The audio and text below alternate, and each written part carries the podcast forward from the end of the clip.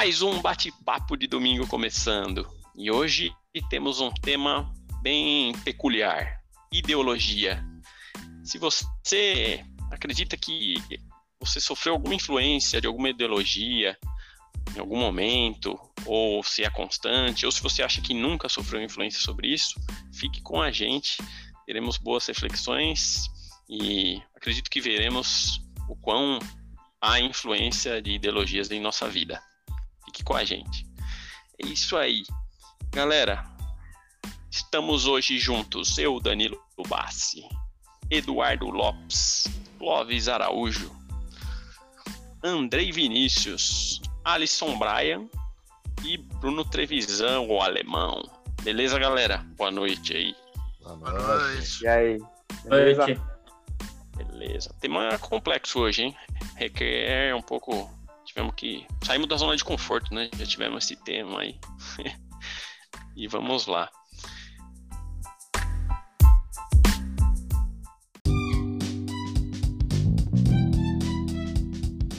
É, ideologia. Eu vejo isso como um, até um, uma relevância muito alta aí relacionada ao bate-papo de domingo. Eu acho que é, a gente sofre grandes influências de ideologias em nossa vida, é, não por acaso, né?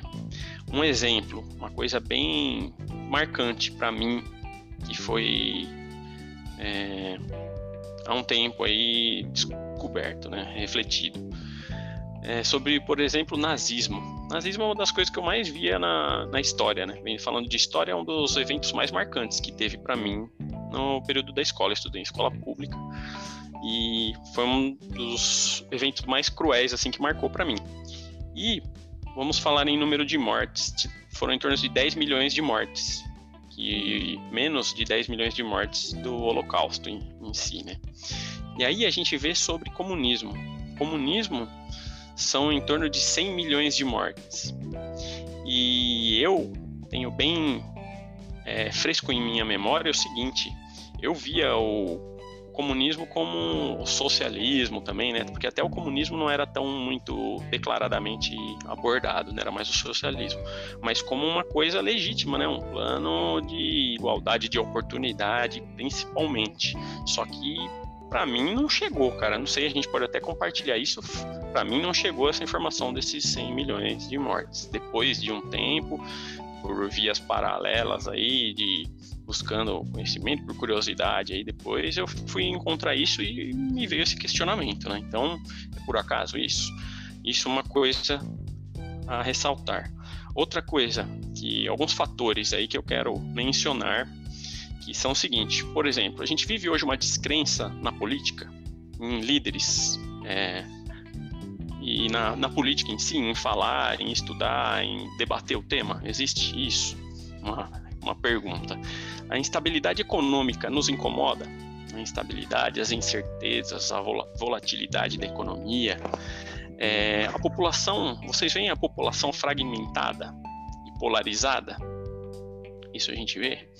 É, os discursos e as brigas aquecidas e fragmentando, né? É o cara do sul, é o cara do norte, é o branco, é o preto, é o pardo, é o homem, é a mulher, é o outro sexo, é o gênero, tantos gêneros que a gente tem hoje.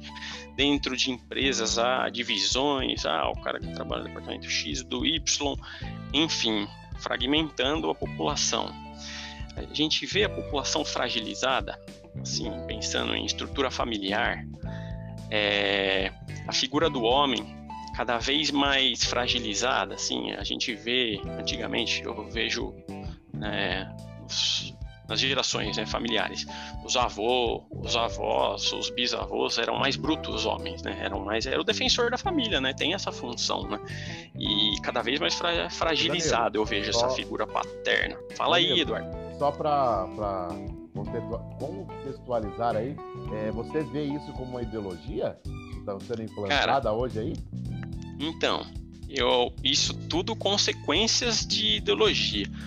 Tudo esses fatores eu vejo, ó, mais, por exemplo, seguindo a sequência disso, é o desarmamento, essa fragilidade do, do homem, né, como a defesa da estrutura familiar, que é a base da sociedade da civilização ocidental, dos valores judaico-cristãos, é, o politicamente correto, a gente pautado pelo politicamente correto, que eu já entrei até nesse, nesse mérito em episódios anteriores, mas o politicamente correto, ele. Quem definiu o correto? Né? O que, que é o correto? É uma forma de, de, de, como eu diria, categorizar ou de selecionar o que pode ser veiculado já sofreu autocensura? Você já ficou com. com é, já cometeu uma autocensura? Você ficou com medo de expor alguma opinião é, pelo fato de sofrer alguma repressão ou de ser categorizado de alguma forma? Isso também eu vejo como uma influência.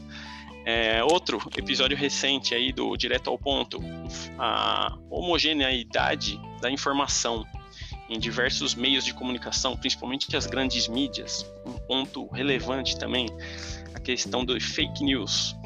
Vocês veem que quando o que, que eles categorizam, eles assim que eu falo, o, a grande mídia, vamos dizer, como eles categorizam fake news, eu vejo grande campanha, né, falando disso. Até eu fiquei um tempo sem ouvir rádio e hoje eu vejo é, campanhas contra fake news. É, acesse é, páginas que são referências na comunicação e tudo mais. Ou seja, quem quem eles consideram credibilidade? Todas as vozes que estão ressoando as mesmas informações de formas semelhantes. Então, assim, se tem uma, uma fonte de informação independente que pensa um pouco diferente do que é falado, é, vai ser considerado fake news. Quem é, faz esse julgamento do que é o que não é? Outra coisa, universidade. Gente vê as universidades, principalmente ciências sociais, é, vamos dizer, aparelhadas com uma linha de pensamento predominante, jovens rebeldes, libertinagem sexual, uso de drogas constante. A gente, eu já não frequento a universidade há um tempo, mas a gente sabe que isso é um é, crescente, é frequente. Isso tudo eu vejo como influência de ideologias. Né? Não sei se todos veem dessa forma, a gente pode até falar mais sobre isso, mas só assim, dando introdução. É, falando de ideologia, eu vejo, principalmente o Brasil, né, é o, é, a cultura a qual estamos submetidos, né, no mercado de trabalho aí eu desde de 2004 trabalhando, a gente começa, eu acho que quando a gente começa a trabalhar, a gente começa a ter uma visão melhor de algumas coisas, né, e, e sentir na pele algumas coisas, né. A gente não é profundo, eu não sou profundo conhecedor em ideologia, apesar de já ter lido é, livros e temas em, diretos e indiretos, né, que envolvem o tema, mas eu acho que vai muito é, da nossa sensibilidade dos fatos que a gente vivencia, né. Eu vejo é o marxismo como a principal influência na nossa cultura, na cultura brasileira, né? E iniciou o marxismo com aquela, aquela divisão entre burguês, burguesia e proletariado, né? Os detentores dos meios de produção e os oprimidos que estavam submetidos ao, ao trabalho, né? Mas isso eu já considero até um meio página virada. É, a Revolução Industrial trouxe alguns resultados é, que de redução de pobreza, né, redução da fome. Hoje a gente vê países com economia mais desenvolvida como são centros de referência, né? Muito tem um, um êxodo, muitas pessoas querem ir para esses países, né? Diferentes de países opostos em que as pessoas querem sair. Então essa questão econômica eu considero como já ultrapassada e a essa ideologia já evoluiu, já progrediu disso. Ô, ô Danilo, só um... pegando um gancho aí no que você está falando, claro. É, essa ideolo... Uhum. o termo é, ideologia foi, foi proposto por um filósofo francês, o Destrodes de, de France. É, ele viveu de 1754 a 1836, né?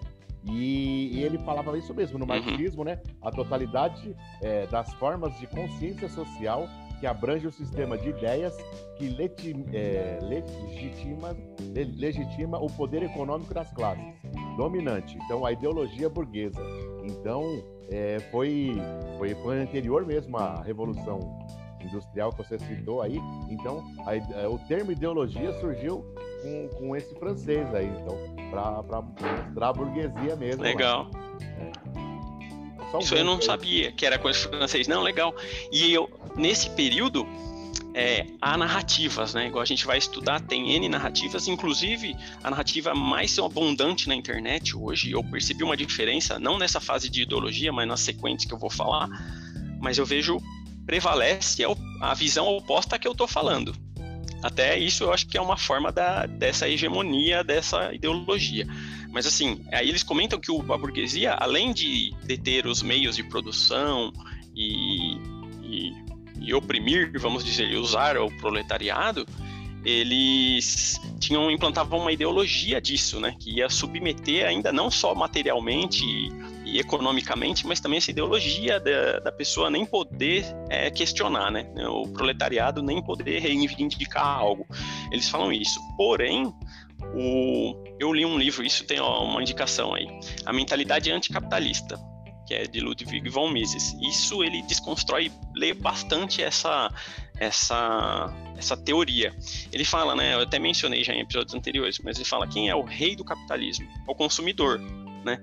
E ele fala da naturalidade do capitalismo, né? De que você tem que ser você tem que ser eficiente, né? Você tem que ter um processo produtivo robusto, custo baixo, qualidade e gera oportunidades, né? Vamos pensar no clero na época do, do das dos, dos, reinos lá, esqueci o nome, das repúblicas, não, não república, da... Eudos. Eudos. É, dos reinos, por exemplo. Se você não nascesse na família real, você jamais ia ter uma ascensão né? Era o sangue que determinava, ou seja, você estava fadado a ser proletário até o fim da sua vida. Os plebeus agora você nascia na família real, independente dos seus atos, você ia estar tá garantido. O capitalismo abriu essa oportunidade, né? Claro que há N, N fatores aí, não é fácil, né? Mas aí até incoerências, né? Eu vejo o marxista aí que julga é, eu vejo é, a essência dele mais material do que até o capitalista, né? O marxismo é da igualdade e tal, mas ele está mais preocupado nessa igualdade econômica do que, né? Não tem é, aquela base de temas que a gente já comentou anteriormente, né? Da comparação, né? É baseado na comparação. Você quer ter igual ao outro. É, você não é proporcional, não tem meritocracia, não é proporcional aos seus resultados, é o que você oferece para a sociedade, né? É a nivelação Mas, assim, por baixo, né, Danilo? É, meu. Não tem, não tem é, meritocracia mesmo, né? Não é proporcional aos seus resultados, ou seja, nivela por baixo mesmo. É, todo mundo lá por baixo, todo mundo igual ali e acabou. Só que mesmo no, no marxismo sempre existe os governantes, né? Então, uhum. Esses não estão lá, lá, lá, na linha de baixo, né? Esse que é o grande não. problema, né? Isso a gente viu, Exatamente. Viu, é, fugindo até um pouco do tema, a gente viu recentemente na Venezuela. A população emagrecendo por falta de comida e o pessoal do governo engordando. Então, você Exatamente. vê como é complicado essa aí. E, e, e vem de uma ideologia deles lá, né? Sim, capital centralizado em pouquíssimas mãos, né? E não só o capital, mas o poder, né, meu? Mas, ó, é, isso evoluiu, só para contextualizar mais um pouco. Depois teve Gramsci, né, que eu comentei. Gramsci ficou 30 anos preso. Ele começou, ele é um dos fundadores do Partido Comunista Italiano. Ele ficou preso e e tem as palavras do cárcere. Ele escreveu um livro e desenvolveu uma teoria que é justamente de impor uma hegemonia cultural. Ele foi preso até devido à Revolução Armada. Isso sofreu penitência ficou preso, né, por em torno de 30 anos. E lá ele falou, pô, não faz sentido essa luta armada, né? Essa revolução que historicamente houve em alguns países. Ele falou, a gente tem que impor uma guerra cultural e, e combater internamente. E detalhe, de forma onipresente e invisível. Ela tem que estar em todos os lugares e de forma silenciosa, não é declarado, igual a gente espera. Pô, igual eu falo da autocensura é, nunca vai ser, não vai ser declarado, mas a gente, essa forma hostil de combate já, já passou. Ao meu ver, isso já foi. Hoje é, é a gente está vivendo muitas pessoas sem saber. Até o intuito do nosso dos nossos bate-papos, dos nossos temas, é a gente questionar, né, e ter consciência de coisas que acontecem. Então, isso, nesse período começou isso, Gramsci em 1930. E aí, na sequência disso, tomou uma proporção mais complexa ainda, que é a Escola de Frankfurt. É uma leitura difícil, é um tema complexo, mas é formada por marxistas, isso é. Hoje, meu, eu estudei isso, comecei a estudar em 2015, 2014, e não tinha a quantidade de conteúdo que tem hoje, cara. Eu fiquei, eu estudei um pouco, né, para vir aqui e coloquei lá, comecei a pesquisar, lógico, fui no YouTube, né, como sempre quanto tem de jovens falando sobre isso. Não tinha. Quem tinha antes, a 2015, 2014, era o padre Paulo Ricardo. Esse era um cara que falava muito disso. Tinha outros conteúdos, mas, cara, é uma é engraçado porque os argumentos são complexos, a interpretação é, complexa, né? Então você consegue abordar isso de diversas formas. Mas isso aí tudo do marxismo cultural, do marxismo cultural. Então, aí eles desenvolvem uma, até uma, uma nova roupagem, vamos dizer, a ideologia, né? A formação de ideias para deturpar a realidade, né? Eu vejo qual, como são uma das principais teorias. Tem a teoria crítica. A teoria crítica da Escola de Frankfurt é justamente a crítica, você criticar. É, a base do, desse conceito é o quê? A culpa das, das suas dores não é você, são fatores externos todos os seus anseios que você tem, as, os problemas que você tem, as insatisfações, não é devido ao indivíduo, é devido a fatores externos. Então você tem que combater e destruir o, o status quo, o ambiente que é os, os valores, é, a civilização ocidental em si. Então, e a teoria é tão complexa que ela é de crítica e de desconstrução, sem propor algo. Então é difícil, não há um debate nisso, porque você só desconstrói, mas não propõe nada. Você se, é. é um agente fora, fora do meio. É uma coisa é, velada, né? É uma coisa velada, não é aberta, né?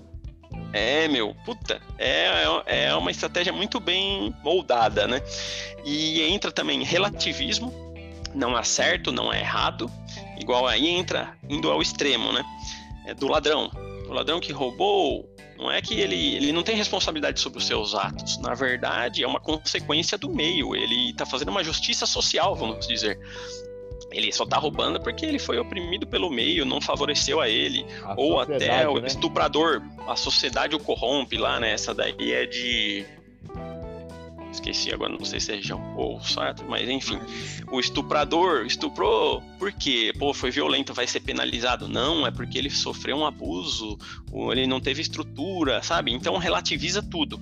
Aí vem até Paulo Freire, que tem grande influência no ensino brasileiro, né? Que não tem o saber mais, o saber menos, é o diferente, faz parte desse relativismo. Entra teologia da libertação. Então eu vejo todos os os componentes que eu trouxe anteriormente, decorrência disso. É complexo pra caramba, cara, mas desculpa se estender, mas é um tema meio, meio complexo, né?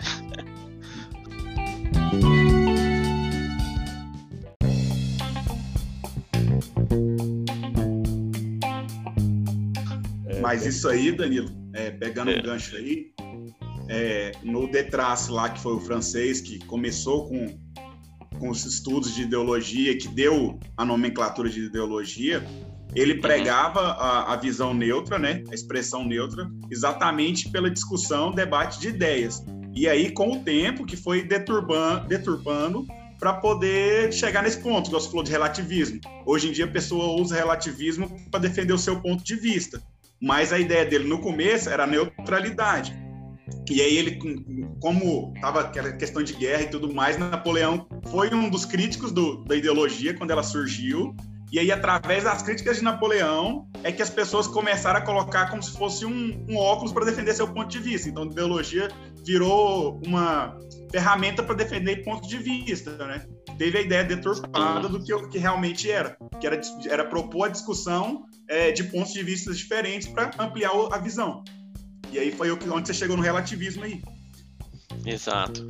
Era para ampliar a visão e desenvolver o senso crítico, né? Mas daí há a má intenção em encontrar uma visão que o favorece, né? Com alguma intencionalidade por trás, né? É, você defende a sua verdade. Na verdade, ah, hoje se sustenta, se sustenta em você defender a sua verdade, na verdade tem. É, a gente está vendo traços históricos aí que, na verdade, eles têm uma linha histórica, mas hoje, se você for ver no cerne que nós vivemos hoje, não é nada disso. Entendeu? E já passou por um momento de transição. O problema é esse, na verdade, você defende a sua verdade, você associa-se a quem pensa igual a você em cima da sua verdade, e você faz pesquisas e busca coisas que reafirmam a sua verdade justamente para você defender seu ponto de vista em pó incerteza. Então, na verdade, isso que fundamenta a ideologia. Toda pesquisa feita muitas vezes, ela não é feita para você se contrariar, ela é feita para você confirmar aquilo que você tem um viés de afinidade ou um viés de predileção justamente para te causar uma satisfação e aquilo te dá um afago para você começar a doutrinar outras pessoas. Na verdade, é, é isso que a ideologia faz. Né, Clóvis? Até se autoafirmar. É, né? uma autoafirmação. Se se autoafirmação, eu tô certo. Uma autoafirmação, eu tô no caminho certo. Não é isso que eu acredito. Na verdade, o, o que hoje o conceito de ideologia faz isso. Na verdade, ela deveria defender ideias. Ela não defende ideias. É. Ela defende verdades próprias. Isso que ela faz. É aquela questão do que você foca expande, né? Você acaba entrando numa bolha porque você vai pesquisando sobre uma coisa e vai se autoafirmando aquilo lá, você vai tendo pessoas que defendem a mesma ideia, então você vai acreditando que aquela é a sua verdade, é a verdade. Aquela é a sua verdade. E quando você tiver pessoas que concordam com você e, e, e, e ao mesmo tempo Existem pessoas que concordam. E ao mesmo tempo você fala de uma maneira. Às vezes a maneira como você fala também, ela é persuasiva. Aí entra o poder de persuasão. Aí o poder de persuasão muitas vezes faz com que quem tem uma opinião contrária, ela seja persuadida por aquela opinião. Muitas vezes acontece isso também. Existem pessoas que, tipo, sabe, mas às vezes tem um viés tão de. Tem todo um encantamento na palavra, um poder de persuasão, poder, que você acaba se convertendo naquela ideologia, acreditando que aquilo é algo bom, aquilo é uma verdade. Entendeu? Menos então, os né? vendedores do marketing multinível. Os vendedores do marketing multimídia. Não, mas o seguinte... Galera do marketing multimídia, eu vou deixar bem claro, eu gosto de vocês. Vocês me assustam. Multinível. Vocês fazem. É multinível.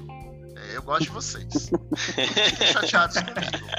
Na verdade, eu me assusto um pouco como funciona todo o esquema. Mas tem gente que se adaptam a isso e eu respeito. Não fiquem chateados comigo.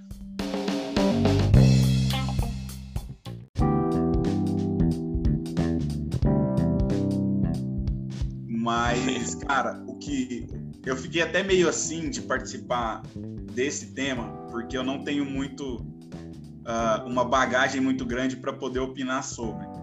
Para mim, o maior problema de ideologia é a questão de tolerância. Porque as pessoas encaram discussão como algo ruim. Eu não, eu prefiro olhar a discussão como algo que vai engrandecer, é engrandecedor, né? O cara que está discutindo com você, ele não é seu inimigo, ele está expondo as ideias dele, você é a sua, e você chega num denominador comum. Então, acho que para mim, o que, o que se perde na discussão de, de ideologia hoje em dia é que não existe tolerância, né? Ninguém está tá, tá disposto a ouvir o que o outro tem para falar. Você só quer falar o que o seu... É difícil manter, né, um diálogo longo. É, porque Sim. hoje a pessoa né? faz sacar naquilo que o Danilo tava falando. O cara não corre, o cara corre, fala, não, esse cara aí não, não que ele tá falando é tudo asneira, não, não tem nada a fascista, ver. Né? É, Fala que é, é, é, é, fascismo, é mais fácil fazer isso e correr, deixar pra lá. Porque aí ele vai pra parte, ouvir lá só a parte dele, que interessa para ele, que, o, que é contra a ideologia dele, que, que ele, do que ele acredita, é mais fácil não ouvir, não, não debater. Então, hoje em dia, as pessoas correm do debate, correm do, de, de, de, debater ideias, de conversar, como o Alisson falou aí. Eu, eu, eu também sou a favor, cara, total, de discutir o assunto e chegar no denominador comum. Eu cedo um pouco, você cede um pouco, você mostra suas ideias, eu mostro as minhas ideias, e aí eu aprendo Mas com você. As pessoas não querem isso. Não, não querem, não querem, não querem. Hoje, hoje as... em dia, todo mundo corre de, de, uma discussão. Ah, deixa pra lá, não quero saber. Mas não é também. Eu não acho que as pessoas também correm de uma discussão.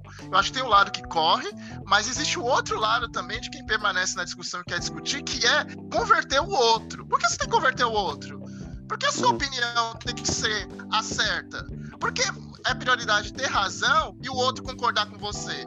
Você também não quer muitas vezes debater. Você quer convencer o outro, doutrinar o outro, converter ele à sua ideologia. Então muitas vezes o outro vai embora, não quer saber, porque é bobagem também, porque ele não está aberto também para uma discussão. Tem essa também. A gente tem vários fatores aí envolvidos. A gente tem que também tomar cuidado quando a gente vai falar um assunto se a gente às vezes quer expor o assunto ou a gente quer expor a nossa verdade. Existe uma linha tênue a respeito disso. Entendeu? Às vezes o outro não é obrigado a concordar 100% com a gente. Aquilo que é a nossa verdade não é a verdade de hoje, tudo bem. Tá ótimo. O mundo é heterogêneo e é assim que funciona perfeitamente, entendeu? Mas não, a gente quer que todas as pessoas funcionem da mesma maneira, robotizadas, sabe? Na mesma ideologia. A gente quer isso, porque pejorativo das ideologias hoje funciona dessa maneira, entendeu? A gente tem que doutrinar e converter o outro. A gente não tem que fazer, não quer fazer o outro entender o outro lado. A gente quer que o outro se converta para o nosso lado, que é uma coisa totalmente diferente.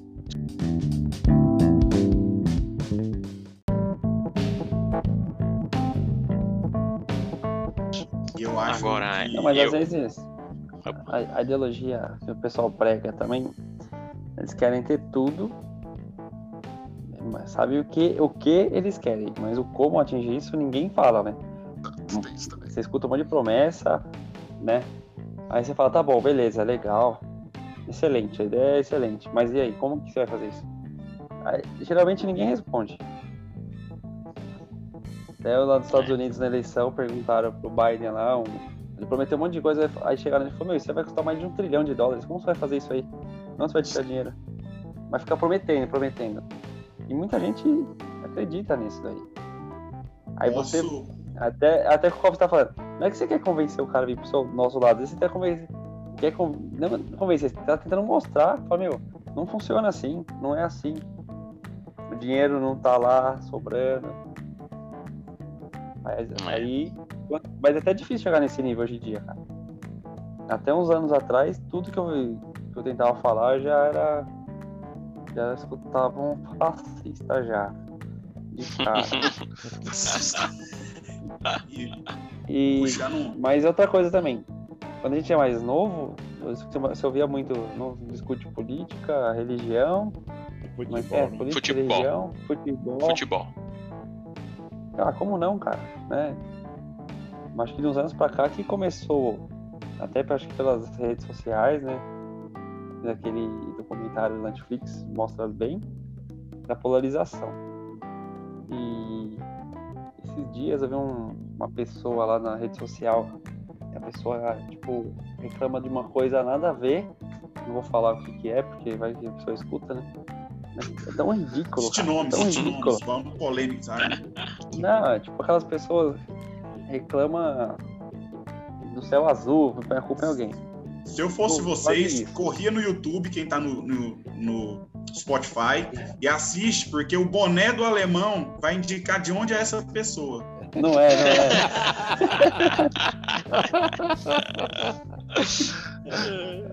Não é, não é. E eu não estou defendendo esse boné nessa, nesse programa. Tava no horário comercial.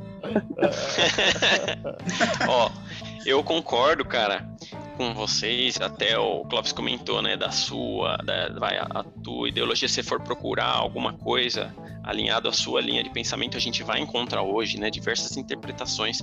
Agora tem um ponto aí do que vocês falaram que eu discordo um pouco, até do é, do quão ceder e, do, e de se posicionar. Por quê? Porque eu acho que é uma forma de ponderar. Igual falou assim: ah, um tem uma sua ideologia, o outro tem a outra. Concordo, cada um tem sua opinião e ninguém vai forçar nada a ninguém.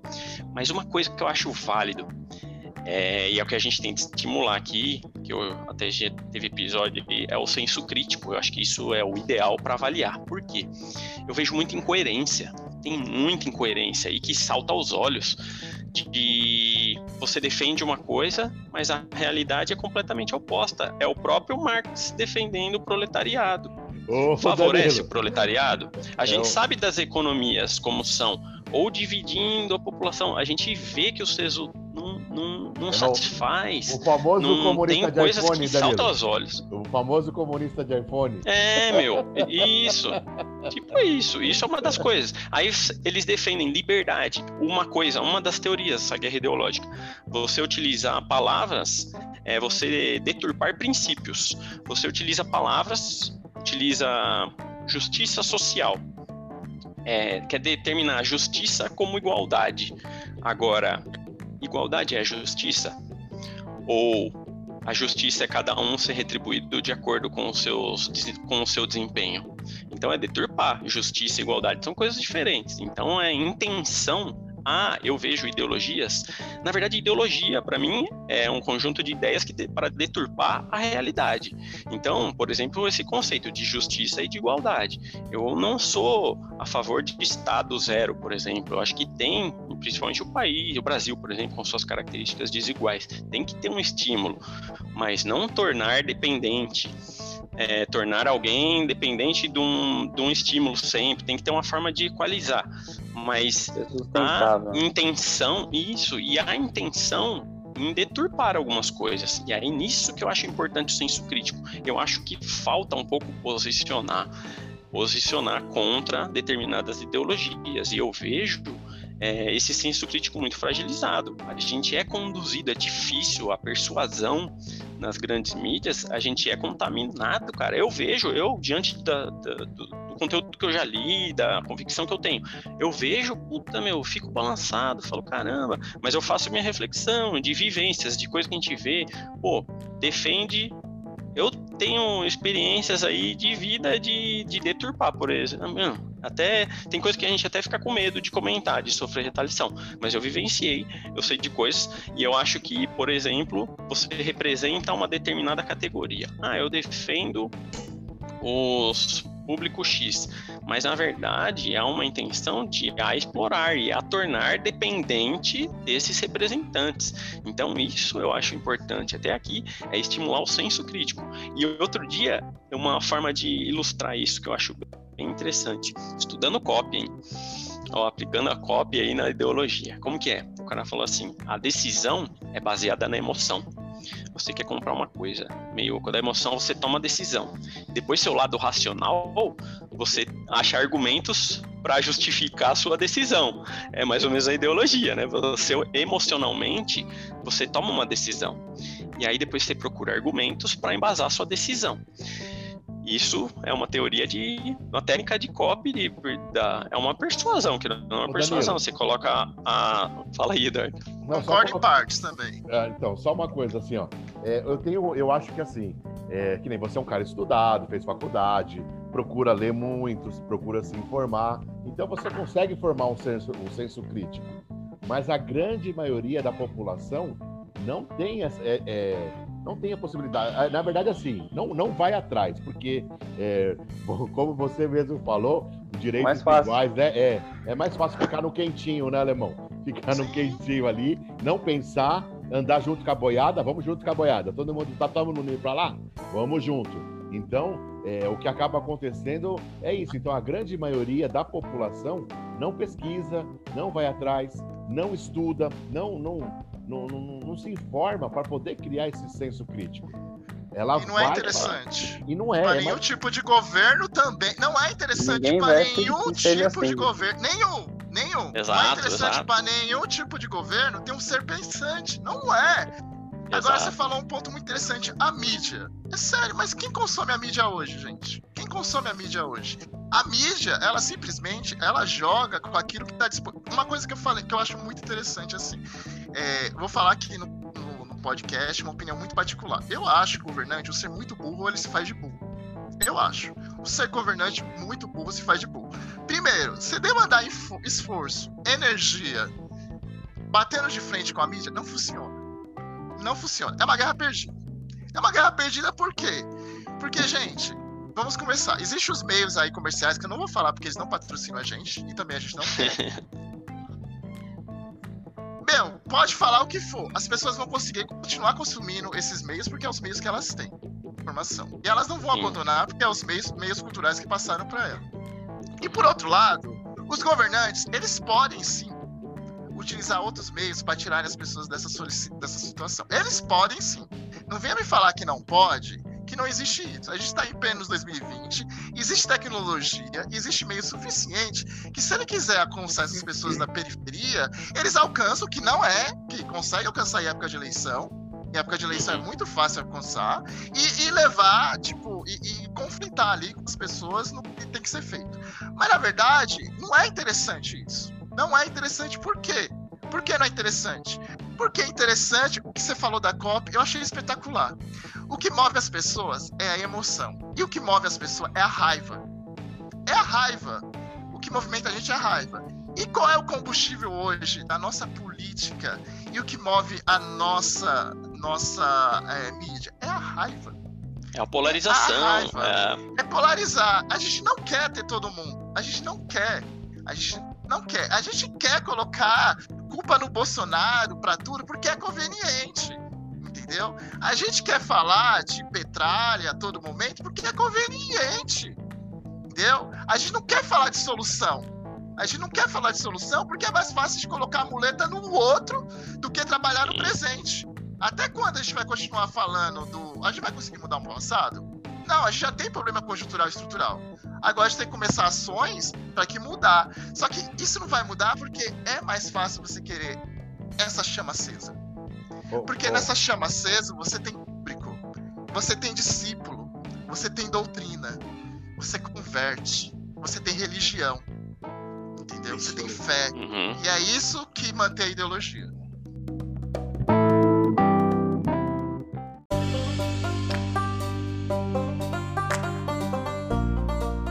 Clóvis, só pegando um gancho que você falou aí, que nenhum governo quer que a população estude, a gente vê uhum. isso hoje claramente, assim, facilmente, porque com esse negócio da pandemia, todos os ramos de atividades voltaram, tá tudo funcionando normal, perfeito, só que a escola não pode, a educação não pode. O coronavírus só continua vivo dentro da escola. Em todos os outros lugares, em todos os outros lugares não tem, não tem corona, só, é. somente na escola. Então, o governo não quer que a escola volte, não quer. Quanto mais a escola for pro, pro, postergada ou volta, é mais fácil para eles controlarem depois, né? Então é bem Você pode votar que tá tudo bem, não tem problema. A gente não tem pandemia para votar. A gente não tem pandemia para escolher os próximos governantes. Não, não tem pandemia para isso, entendeu?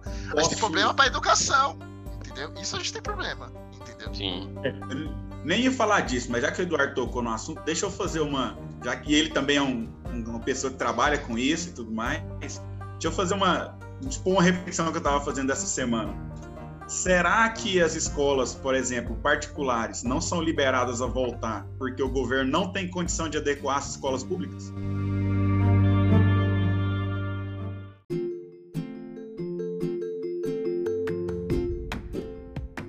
Pessoal, o episódio acabou rendendo mais do que a gente imaginava. Acabamos decidindo dividir em dois para não ficar muito extenso.